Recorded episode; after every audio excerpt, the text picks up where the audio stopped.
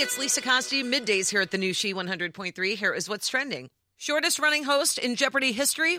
In the form of a question, who is Mike Richards? After nine days, he has stepped down as the host of Jeopardy after his negative comments about women and other groups surfaced from a comedy podcast he was in. He will remain in his role, however, as an executive producer. Sony Pictures says we support Mike's decision to step down as host.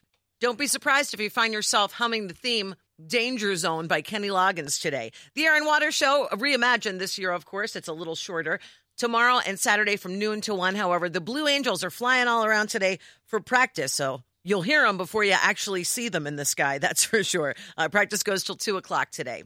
And if you're going to the Bears Bills game tomorrow at Soldier Field, you may recognize a familiar face on the opposing team, the starting quarterback for Buffalo, Mitch Trubisky. Kickoff is at noon. And that's what's trending. Have a great day. And thanks for listening to the new She 100.3 hits of the 80s, 90s, and 2000s.